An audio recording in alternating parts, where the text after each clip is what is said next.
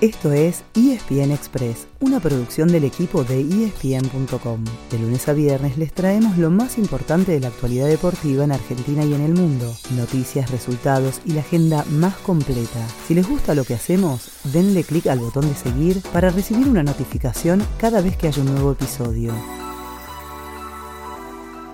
La selección argentina cerró su preparación para el Mundial a toda orquesta. En Abu Dhabi jugó su último amistoso y aplastó 5 a 0 a Emiratos Árabes. Hubo goles de Julián Álvarez, Lionel Messi y Joaquín Correa y un doblete de Ángel Di María. Pero más allá del resultado, se vio al mismo equipo de los últimos tiempos, sólido y efectivo. Y eso pese a que hubo nombres distintos a los habituales, ya que Lionel Scaloni eligió cuidar a los que todavía se están recuperando. El mismo técnico generó dudas sobre los lesionados cuando dio a entender que todavía tiene tiempo de modificar su lista de 26 jugadores. Pero después trató de aclarar el tema. Escúchenlo ustedes, a ver qué les parece.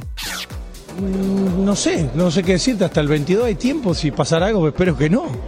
Porque esto, no sé, tal vez porque vos dijiste no, no subiríamos al avión a nadie que no esté bien. Y todavía hay tiempo, lamentablemente, si a alguien le pasa algo negativo. Por eso es la pregunta, simplemente. No, es que tampoco te lo puedo asegurar, están, están, bien. Eh, y veremos qué pasa de acá al, 21, ¿no? No, los que quedaron afuera está, quedaron afuera por precaución, si lo quieren saber. Eso están bien.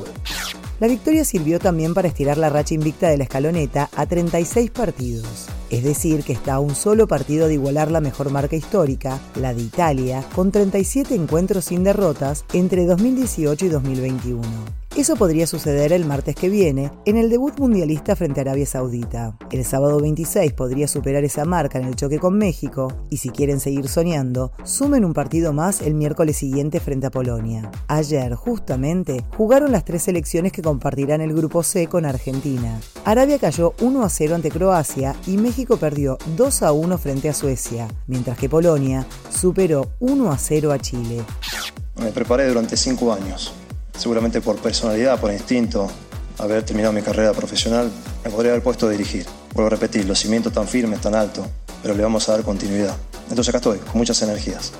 Acaban de escuchar a Martín de Michelis en su presentación como nuevo entrenador de River formado en el club, llega después de prepararse durante varios años en Europa. Claro que le dejan la vara muy alta, porque reemplazará ni más ni menos que a Marcelo Gallardo, el DT más exitoso de la historia del Millo. Entre otros integrantes de su cuerpo técnico estarán Germán Lux y Javier Pinola, y la pretemporada tendrá tres etapas, una en San Luis en diciembre, otra en River Camp entre Navidad y Año Nuevo, y la última en Estados Unidos durante enero nos vamos contándoles que en el tenis, hasta el domingo siguen las finales ATP en Turín y las pueden ver completas por Star Plus. Novak Djokovic ganó sus primeros dos partidos y ya se metió en semifinales, mientras que hoy buscarán hacer lo mismo Horacio Ceballos y Marcel Granollers, aunque no dependen de sí mismos. Y en nuestro país hay tres argentinas que siguen en carrera en el WTA 125 que se juega en el Buenos Aires Lawn Tennis. Ayer ganaron y pasaron a octavos Lourdes Carlé, Paula Urmachea y Nadia Podoroska, esta última venciendo a Solana Sierra. Todas ellas vuelven a presentarse hoy. Ese fue el final del episodio de hoy. De lunes a viernes, al comenzar el día, les contamos lo que pasó y lo que se viene en el mundo del deporte. Los esperamos en el próximo episodio con mucho más ESPN Express.